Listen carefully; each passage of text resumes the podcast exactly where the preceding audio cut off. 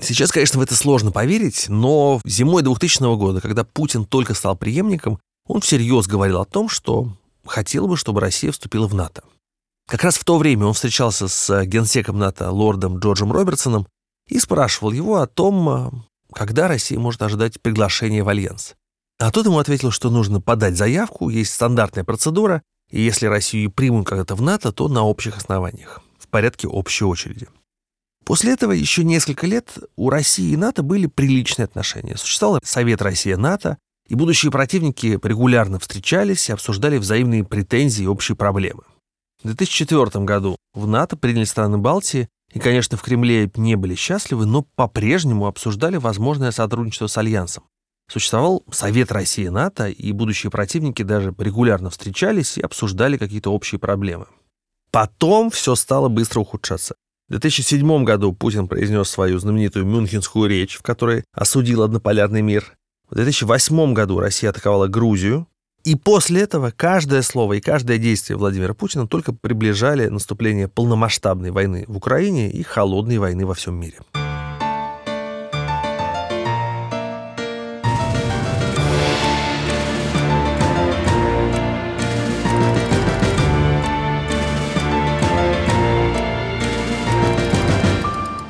Меня зовут Михаил Зыгорь, и это подкаст «И империя должна умереть». В нем мы разговариваем о том, как Путин привел страну к нынешней войне, как эта война может закончиться и что станет с Россией, когда она перестанет быть империей.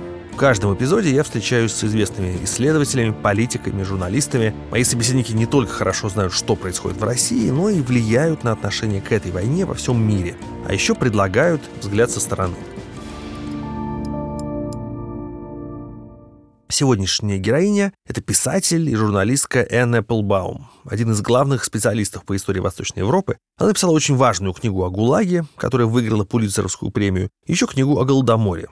Мы будем говорить о том, как Россия последовательно отдалялась от Запада и становилась все более воинственной страной. Кстати, Энн Эпплбаум первой предсказала будущую полномасштабную войну в Украине. Как раз в 2014 году она написала, что, возможно, Западу пора готовиться к тотальной войне, то есть за 8 лет до вторжения она увидела то, во что многие отказывались верить и за неделю до 24 февраля. Здравствуйте, Энн. Давайте начнем с вашей пророческой статьи, написанной еще в 2014 году. Вы ведь первые задались вопросом, пора ли уже готовиться к тотальной войне или это всего лишь паранойя. Вам тогда удалось предсказать будущее? So it's funny, I wrote that article in 2014 um, after the invasion of Crimea and then the subsequent invasion of eastern Ukraine. And it was at a moment when Да, это забавно. Я написала эту статью в 2014 году, после аннексии Крыма и вторжения на восток Украины. И я тогда находилась в Польше. И уже тогда многие поляки ожидали, что вторжение на этом не остановится, что Путин предпримет что-то вроде нынешней войны. Люди вокруг меня были в панике. Они всерьез боялись, что дела могут стать совсем плохи. И моя статья отражала эти опасения.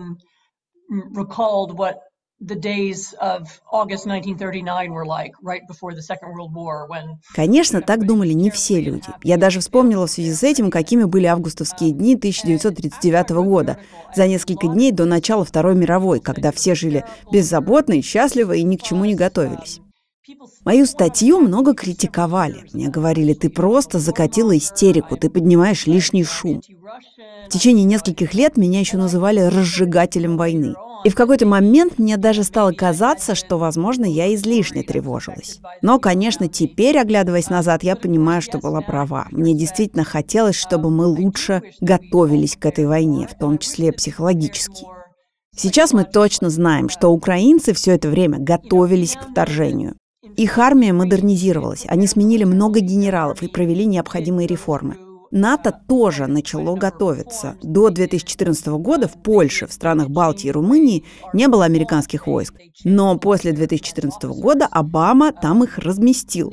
Военное командование стран НАТО задумалось о том, что надо будет делать, если в Европе начнется масштабная война. И это очень хорошо, но общественность ни к чему не готовилась. Журналисты и политики продолжали говорить о том, что все это, мол, истерика, русские на самом деле хотят с нами сотрудничать, а торговля с Россией важна для немецкой или польской или американской экономики.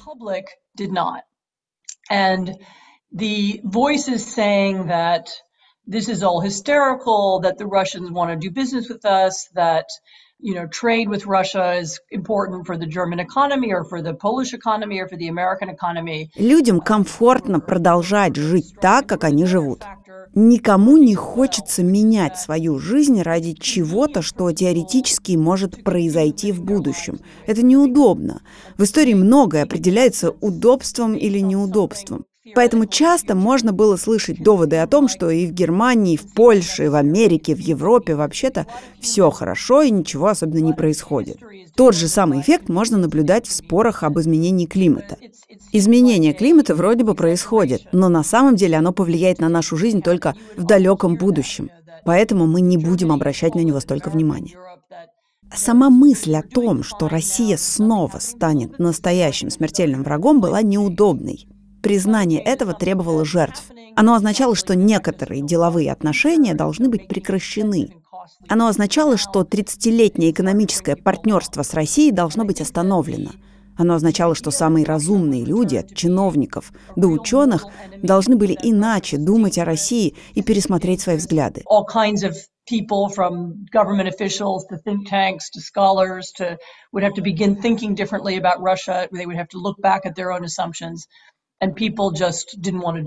Люди просто не хотели этого делать. И в конечном счете получилось, что мы остались одни в той реальности, за которой Запад изо всех сил пытается поспеть. Каждый день, и сегодня тоже, когда обсуждаются новые санкции, администрация Байдена и европейские лидеры ищут способы наверстать упущенное. Но уже поздно. Мы могли бы предотвратить эту войну, а не просто остановить ее. Именно предотвратить. Разве не мы продолжали расширять закупки российского газа? Не мы стеснялись накладывать санкции на олигархов? Не мы терпели экономическое, политическое, информационное влияние России на наше общество?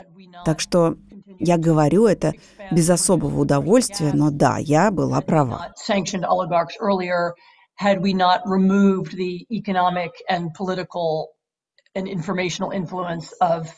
of Russia from our societies. Um, so you know, it's, it's with no pleasure that I say that, yes, I was right. Вы считаете, что большинство санкций, которые ввели в последний год, нужно было ввести еще 8 лет назад, правильно? Some of them, yes. I mean, I think certainly the anti-kleptocracy sanctions, so the removal of... Некоторые санкции надо было вводить сразу. В первую очередь санкции против клептократов. Надо было сразу изгнать отовсюду российских олигархов и чиновников, укравших миллиарды и использовавших эти миллиарды для покупки политического влияния в Лондоне, Париже, Вашингтоне. По-моему, такие санкции нужно было ввести в действие уже тогда. Еще нужно было подумать об остановке немецкого проекта по расширению зависимости от российского газа. Какие-то санкции, конечно, можно было бы держать про запас на такой случай, как сейчас. А вот лишить Россию возможности серьезно влиять на политический дискурс и экономику Европы и США, да, это надо было сделать в 2014 году.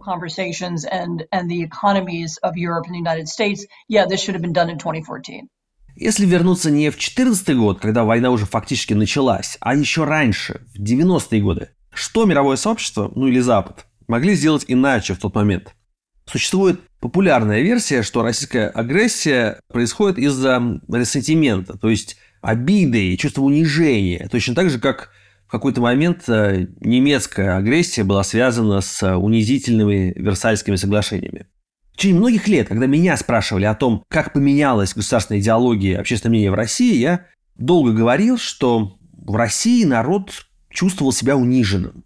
И вот недавно я прочитал вашу статью, которая была названа «Миф о русском унижении». И всерьез задумался, а может быть, правда это была только моя иллюзия, что Россию как-то унижали. Вы пишете, что Запад никогда не унижал российское государство.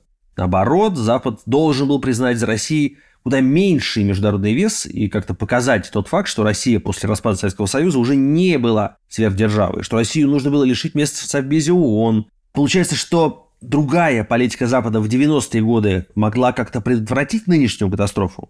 There were a lot of mistakes made in the 1990s and, and not only in Russia.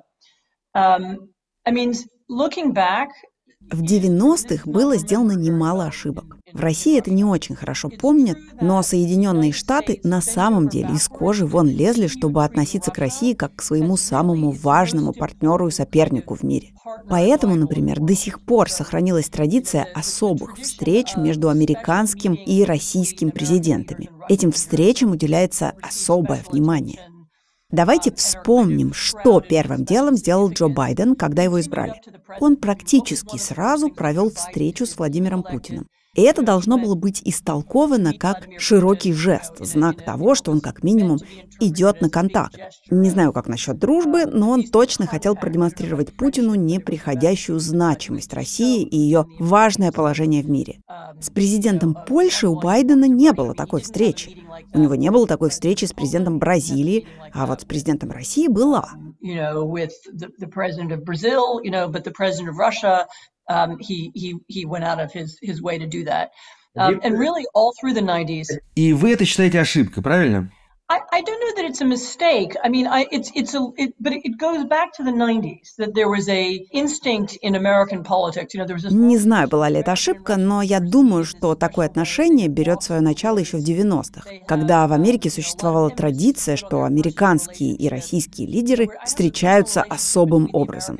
Они совершают долгие прогулки в лесу, много внимания уделяется их личным отношениям, Личные отношения между американским президентом и канцлером Германии никогда никого не интересовали. Кому какое дело, нравятся они друг другу или нет.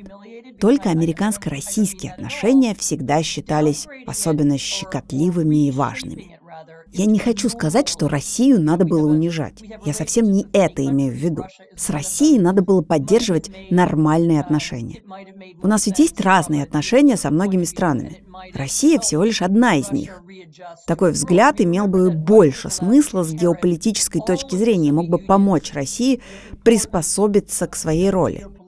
Вы, наверное, помните, что России позволили унаследовать международный вес Советского Союза, его статус, место в Совете Безопасности ООН, все посольства по всему миру, положение в различных международных организациях. Все это досталось России. И поэтому к России относились так, будто она все еще была империей и все еще имела право на имперские чувства. Многие западные аналитики, и вы даже можете прочитать это сегодня в западной прессе, по-прежнему признают за Россией право строить имперские планы в отношении своих соседей. Как будто это естественное положение вещей, как будто так было всегда, значит, так должно быть и теперь. Russia should continue to have it today. Whereas, you know, we don't think that the British have a right to rule Ireland, for example. Но мы же не считаем, что британцы имеют право управлять Ирландией, хотя они правили там столетиями. Мы же не говорим о том, что у англичан в Ирландии якобы есть особые привилегии, которые позволяют им вести себя как попало и совершать акты насилия. Так что в том, как мы относимся к России, есть что-то странное. Откуда это берется? Я думаю, что в Европе, и особенно в Германии, это происходит из страха и воспоминаний о русском вторжении в Восточную Европу и оккупации Берлина. В США это происходит от какой-то ностальгии по холодной войне. Когда-то, мол, мы на двоих правили всем миром. Многим американцам это нравилось. Я думаю, что такая ностальгия одинаково глупа и в Америке, и в России. Представьте себе, что советское наследие было бы поделено между всеми республиками. Украина могла бы владеть несколькими большими посольствами и иметь большой вес в международных организациях. Может быть, Казахстан играл бы большую роль. Что, если бы наследие Советского Союза было действительно разделено между республиками? У нас, безусловно, было бы другое отношение к России, и у русских могло бы быть другое отношение к самим себе. В России любят говорить, что их обманули, тогда как на самом деле дали особый статус и особое влияние. Всегда есть особые отношения между США и Россией. Всегда есть особые отношения между Германией и Россией. Вы же помните, что Германия вообще-то больше торгует с Польшей, чем с Россией. И немецко-польские торговые отношения куда важнее для Германии и для немецкого бизнеса. Но политически русско-немецким отношениям почему-то уделяется больше внимания. Um, um, the, the German Это пережиток холодной войны, и я не уверена, что он принес кому-нибудь пользу. Я считаю, что надо начать по-другому думать о распаде Советского Союза, о том, что это могло означать. Кроме того, уже в начале 90-х можно было реагировать на первые признаки российского имперского реваншизма и серьезно к ним отнестись. Есть знаменитая речь Ленарта Мэри, который был президентом Эстонии.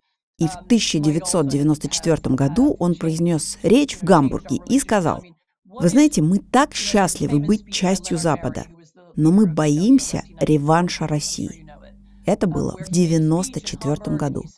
Что было бы, если бы мы тогда приняли ту речь всерьез?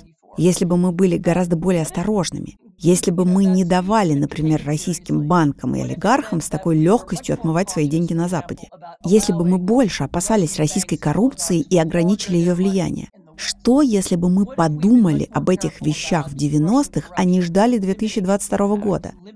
Тогда, я думаю, у нас могли бы быть гораздо более хорошие отношения с Россией. И Россия могла бы развиваться по-другому. Она могла бы стать более нормальной страной yeah, then I think we might have had a better relationship with Russia, and Russia might have developed in a different way. Um, it might have become a more normal country. Ну а если выйти за пределы дипломатии? Вы, наверное, слышали не раз, что многие члены первого российского демократического правительства, реформаторы из 90-х, продолжают повторять, что их тогда бросили, что им не предложили ничего наподобие плана Маршалла. Ну вот пусть России даже обещали какую-то финансовую помощь, но на деле ничего не было. На деле Запад отказался по-настоящему помогать, потому что думаю, что раз Советского Союза больше нет, то нечего бояться, русский медведь мертв, и из этой части мира никаких угроз больше не исходит. Да, я согласна с вами. Это была еще одна ошибка. Если мы собираемся говорить об ошибках 90-х годов, мы находимся в самом начале этого разговора. Но это, безусловно, была ошибка. С одной стороны, я помню, когда МВФ вел большие переговоры с Борисом Ельциным, они с самого начала шли непросто. Когда МВФ заключает сделку с вашей страной, он дает вам много денег, но взамен вы должны согласиться на реформы. И я помню, как Борис Ельцин отвергал план МВФ. У меня нет под рукой цитаты, но он сказал что-то вроде «Россия – великая страна, и вы не можете указывать нам, что делать», что-то в этом духе. И в этом с самого начала была проблема. Многие люди хотели помочь России, но сомневались, получится ли. Все это не отменяет того факта, что да, возможно, большой план спасения или более глубокая форма помощи России могли бы в свое время повлиять на происходящее. Но сейчас ясно, что это был провал. 90-е определенно были провалом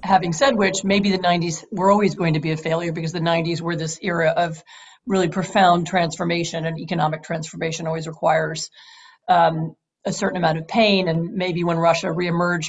Um, Но я бы сказала, что была еще одна большая ошибка. Самая большая ошибка была не связана с экономикой.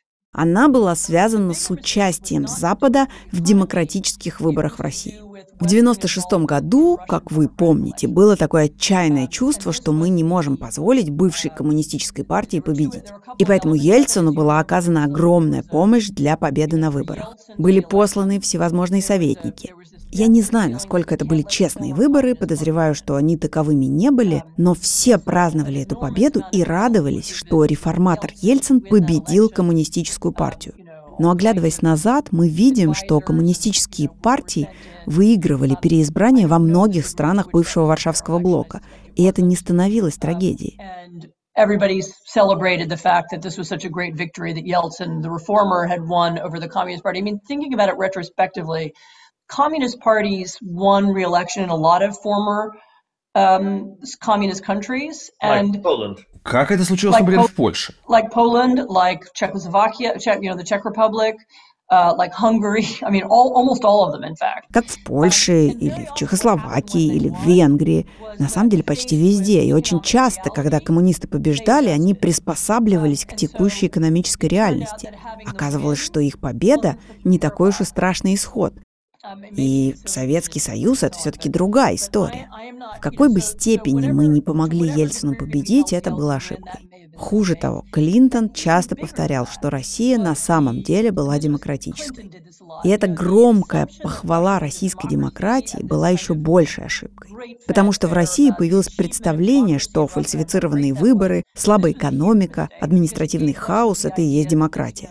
А на самом деле в России так и не сложились ни настоящая демократия, ни настоящий капитализм.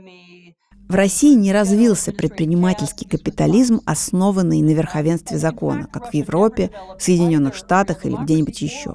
Не надо было кричать, что Россия стала демократическим капиталистическим государством, когда на самом деле ничего подобного не было. Это была большая ошибка Запада, возможно, самая большая. You know the the idea that this was something we could do quickly we could we could celebrate it it was a great success.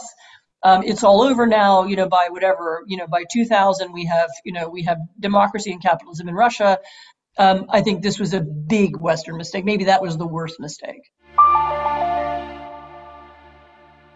А в 2000-е годы еще можно было что-то сделать? Я помню, что 20 лет назад вы много писали про Тони Блэр. Он тогда еще был э, лидером оппозиции. А потом, уже после того, как он стал премьер-министром, вы взяли у него большое интервью. И много спрашивали, в том числе и про Владимира Путина. В тот момент у Блэра были очень дружеские отношения с Владимиром Путиным, и в книге «Вся кремлевская рать» я много описываю, как Владимир Путин хотел быть похожим на Тони Блэра, подражал ему, эм, как-то имитировал его привычки, имидж. Они много раз встречались друг с другом, э, часами разговаривали. Вы только что говорили, что личные отношения с президентом России – это важная вещь. Ну вот, у Блэра были личные отношения с Путиным, как ни у кого другого. Путин был первым при этом российским лидером, который официально объявил о своем желании вступить в НАТО. Как вы думаете, в начале своего президентства Путин искренне в это верил? Могли ли тогда Тони Блэр и Джордж Буш принять Россию в НАТО и как-то свернуть ее с того пути, который сейчас нам ретроспективно кажется неизбежным? That's a really interesting question. Um, you know, I can't really look into the soul of Vladimir Putin, and I'm not going to pretend I can see it when I look into his eyes. Действительно интересный вопрос. Я не могу по-настоящему заглянуть в душу Владимира Путину и не собираюсь притворяться, что могу заглянуть ему в глаза и сказать, о чем он думает на самом деле. Я думаю, что он прошел через разные этапы, и у него были разные представления о том, как Россию нужно ввести в будущее. И на каком-то этапе он хотел действовать как западный лидер. По-моему, было бы хорошо, если бы НАТО начала бы тогда вести переговоры о принятии России на основании общих правил членства. У НАТО есть правила членства, и надо было разъяснять России, что это за правила, и убеждать Россию согласиться с этими правилами и начать преобразование. Убедиться, что в России есть гражданский контроль над армией и целый ряд других критериев, которые были установлены для вступления в НАТО. Все это могло бы быть плюсом для России. Не знаю только, удалось бы это или нет but retrospectively think it might have been a useful conversation to have. Знаете, я не хочу сказать, что стоит ждать какой-то войны с Китаем. Но вступление в НАТО было бы прежде всего хорошо для безопасности России. Потому что самым большим соперником России, я думаю, в будущем будет не Западная Европа, а Китай. Не уверена только, что можно было убедить Россию согласиться с западными правилами. Я думаю, что Россия не любит быть частью каких-то клубов и следовать правилам этих клубов. И еще я не знаю, была бы Россия внутри НАТО такой же угрозой для своих соседей, как Россия вне НАТО. И очевидно, что если бы нынешняя война была начата внутри НАТО, это было бы большой проблемой для НАТО и могло бы даже привести к распаду Альянса. Так что нужно еще подумать, было ли это возможным или нет.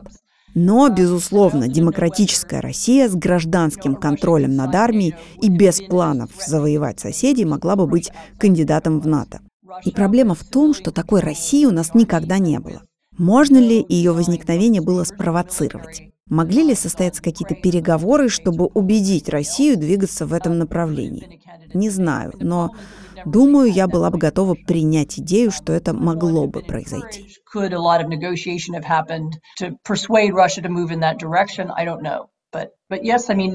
I would be willing to entertain the idea that a that it could have happened. Сейчас Россия покупает дроны в Иране, процессоры в Китае, И на фоне западных санкций сотрудничество с другими авторитарными режимами становится все более важным. Для вас это, конечно, не сюрприз. Вы в одном из своих текстов подробно описали это как корпорация автократий. Такой союз несвободных режимов, которые поддерживают друг друга и гарантируют друг другу некоторую безопасность перед лицом западных санкций. Это такая ось диктатур, состоящая из России, Белоруссии, Китая, Венесуэлы, Кубы, Турции. Что вы думаете о будущем вот этой корпорации автократий? Они будут как-то еще больше помогать друг другу и сотрудничать? И как долго эти страны будут поддерживать Россию в условиях этих новых санкций? So it's an interesting question. I mean, to be clear, the article was not about a formal alliance. Um, it was more about the ways in which you know, Russia, China, Belarus, Venezuela, Iran Это интересный вопрос. Речь, конечно, идет не о настоящей корпорации, не о формальном союзе. Скорее о том, как Россия, Китай, Беларусь, Венесуэла Иран помогают друг другу. Совершенно очевидно, например, что режима Мадуро в Венесуэле уже не было бы, если бы не российские и иранские инвестиции, китайская торговля и прочая помощь других автократий. Эти страны продают друг другу технологии и копируют друг у друга тактики борьбы с демократическим активизмом, помогают друг другу обходить санкции и инвестируют в экономику друг друга. Но это не идеологический союз, это не команда идеологических союзников, которые во всем сходятся. Это более ситуативный союз, который в основном рождается из того, что автократии считают демократическую активность в своих странах своей главной проблемой. Главное, о чем беспокоятся и китайцы, и русские, и венесуэльцы, это их собственные демократические активисты. Чтобы противодействовать активистам, они противостоят всему демократическому миру. У этих лидеров скорее общие интересы, а не общая идеология. Будет очень интересно посмотреть, что они будут делать с российскими санкциями. Руководство России уже ищет способы обходить санкции. Например, переориентирует продажи нефти и газа с Европы на Азию. Кремль ищет замену западным технологиям, которые больше нельзя покупать в Европе. Их можно либо разрабатывать внутри страны, либо покупать их у Китая и Ирана. Я уверена, что некоторые из этих попыток будут успешными. Но нынешние санкции могут стать переломным моментом. Китайцы, например, впервые обеспокоены западными санкциями. Они не воспринимали санкции всерьез, как что-то, с чем нужно бороться. То есть не воспринимали до сих пор. Сейчас они увидели санкции, которые налагаются на Россию, в частности, замораживание банковских активов, контроль над технологиями, и задумались, могут ли некоторые из этих санкций быть применены к ним самим. Поэтому они готовы помогать России в меньшей степени, чем делали это прежде.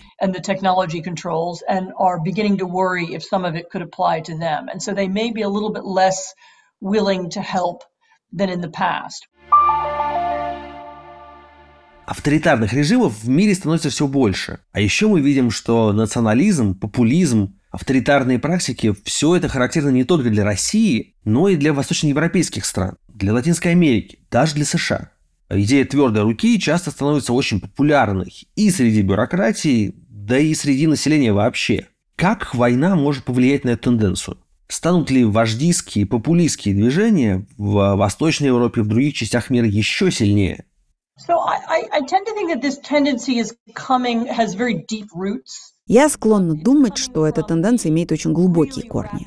Мы живем в эпоху очень быстрых изменений, которые затрагивают не только демографию, структуру общества, но и мораль и потребление информации. Последние 10 лет — это период невероятно быстрых перемен. Настолько быстрых, что мы их не всегда можем осознать.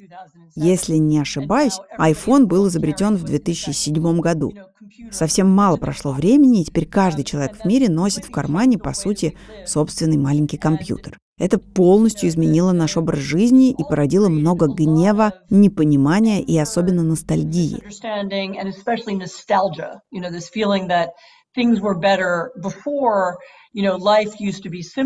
Есть ощущение, что раньше все было лучше, жизнь была проще, а сейчас, наоборот, все фантастически неправильно устроено. Так что первоочередная задача — сломать политическую систему, найти кого-то, кто вернет более простой, прямой, понятный мир. Такие настроения есть и в Америке, и в Европе, они есть и в России, на самом деле почти везде. Повсюду люди начинают думать, мы живем в таком ужасном, запутанном мире, может, нам правда нужен один человек, который будет управлять нами. Нам нужен один сильный человек или одна власть или один диктатор. И тогда все станет как-то попроще. Эту тенденцию мы наблюдаем повсюду. Поэтому я не думаю, что она прямо стала причиной войны в Украине. Но и не думаю, что это не связано вовсе. Это просто болезнь любой современной демократии. Я думаю, что за очень немногими исключениями везде есть своя авторитарная партия или свои авторитарные тренды. В Америке, во Франции, в Германии, Великобритании, Испании, Польше.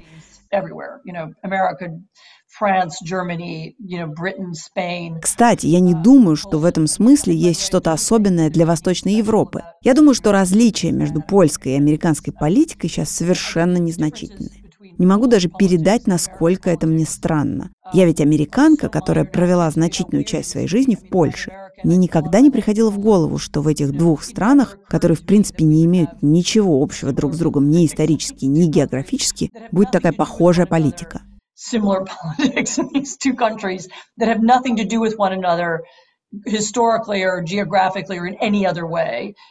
Как историк вы давно исследуете насилие в России и СССР. Вы написали книгу о ГУЛАГе, о Голодоморе в Украине. А я из России, почти всю жизнь прожил в России, и я был совершенно потрясен, просто раздавлен кадрами из Бучи. И для большинства моих друзей и знакомых это был шок, просто что-то невообразимое.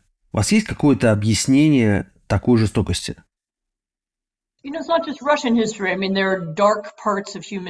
Вы знаете, дело не только в русской истории.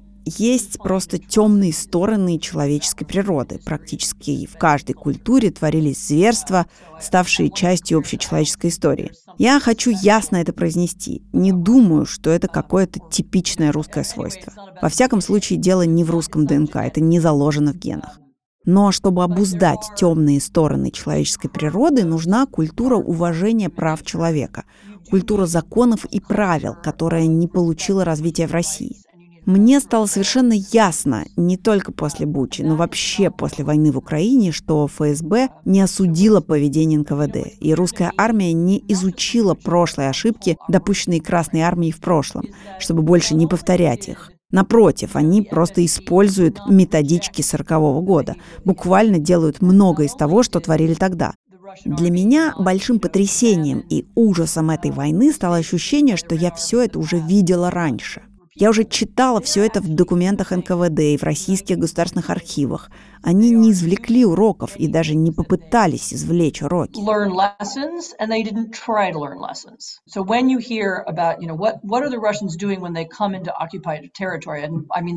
Что делает российская армия, когда заходит на оккупированную территорию? Что делают русские солдаты? Они убивают или похищают мэров. Они применяют произвольное насилие в отношении мирных жителей. Они насилуют женщин и воруют вещи. И делают это потому, что считают, что как оккупанты они должны в первую очередь сменить руководство, а это значит опустошить и уничтожить. Им нужно запугать людей и заставить их повиноваться. Им позволено брать все, что они захотят. Они по праву или закону военного времени могут так себя вести. Никто им никогда не говорил о Женевской конвенции. Никто никогда не говорил им о необходимости уважать мирных жителей. Никто никогда не побуждал их думать, что мародерство может быть чем-то непристойным. На практике их даже поощряют грабить. Я как раз сегодня перечитывала книгу Энтони Бивера, она называется «Берлин». Это книга про последнюю битву за Берлин и последовавшую за ней советскую оккупацию Берлина. Очевидно, есть причины восхвалять мужество Красной Армии. И есть причины, много причин, праздновать падение Гитлера и так далее. Но поведение русских в Берлине в 1945 году по отношению к женщинам, к мирным жителям, к имуществу совершенно такое же, как сегодня в Украине. in 1945 towards women, towards civilians, towards property is identical to what we're seeing in Ukraine. In other words, it's the same, um, it's exactly the same behavior. So nobody in, inside the Russian army ever made the changes. Nobody said we're a different kind of army now. В российской армии ничего не поменялось с тех пор. Никто не сказал, что мы стали другой армией. Никто в российских спецслужбах никогда не говорил, что пора перечитать историю сороковых и вести себя по-другому. Все повторяется, как будто никто так ничему и не научился.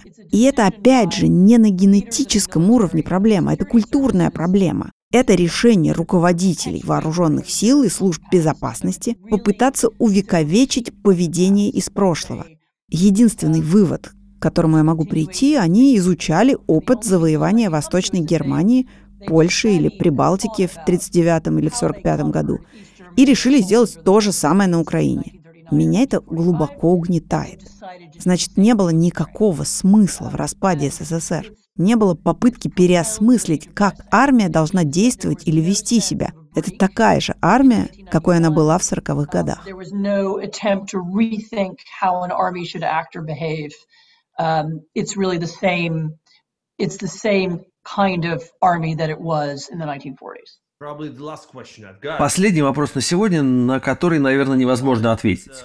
У вас есть видение того, каким должно быть послезавтра? Какой должна быть Россия и какими должны быть мы после войны? Должна ли Россия распасться? Должна ли она быть с ядерным оружием или без ядерного оружия? Каким вы видите желаемое будущее для России? Я не хочу, чтобы Россия распадалась. Я не хочу никакого хаоса и совсем не хочу никакой катастрофы. Я просто хочу, чтобы Россия перестала считать себя империей, чтобы Россия стала уже постимпериалистической страной, чтобы главной целью российского руководства были процветание и счастье россиян, а не накопление денег элитами, невозможность проецировать военную мощь в Украину или в страны Балтии или в Казахстан или на кого-то еще. Я хочу, чтобы российские лидеры задумались о том, как им развивать собственную страну, как сделать Россию безопаснее, счастливее, богаче, чище. Потому что я чувствую, что с русскими действительно плохо общались их предыдущие руководители. И они заслуживают лучшего. Они заслуживают лидеров, которые хотят всеобщего процветания, которые не воруют и не вторгаются в другие страны. Вот что я хотел бы видеть. Все остальное вторично по отношению к этому. Есть у России или нет какого-то оружия, будет у нее тот или иной лидер, меня это волнует гораздо меньше. Я просто хотела бы, чтобы цель у российского лидера была другой. Не знаю вот только, как к этому можно прийти. В русской истории все самые важные, крупные перемены наступали после поражений в военных конфликтах. Так что будь то 1905 1917 или 1989 год после Афганистана, часто именно военное поражение приводило к смене правительства. Могу только надеяться, что так будет и сейчас.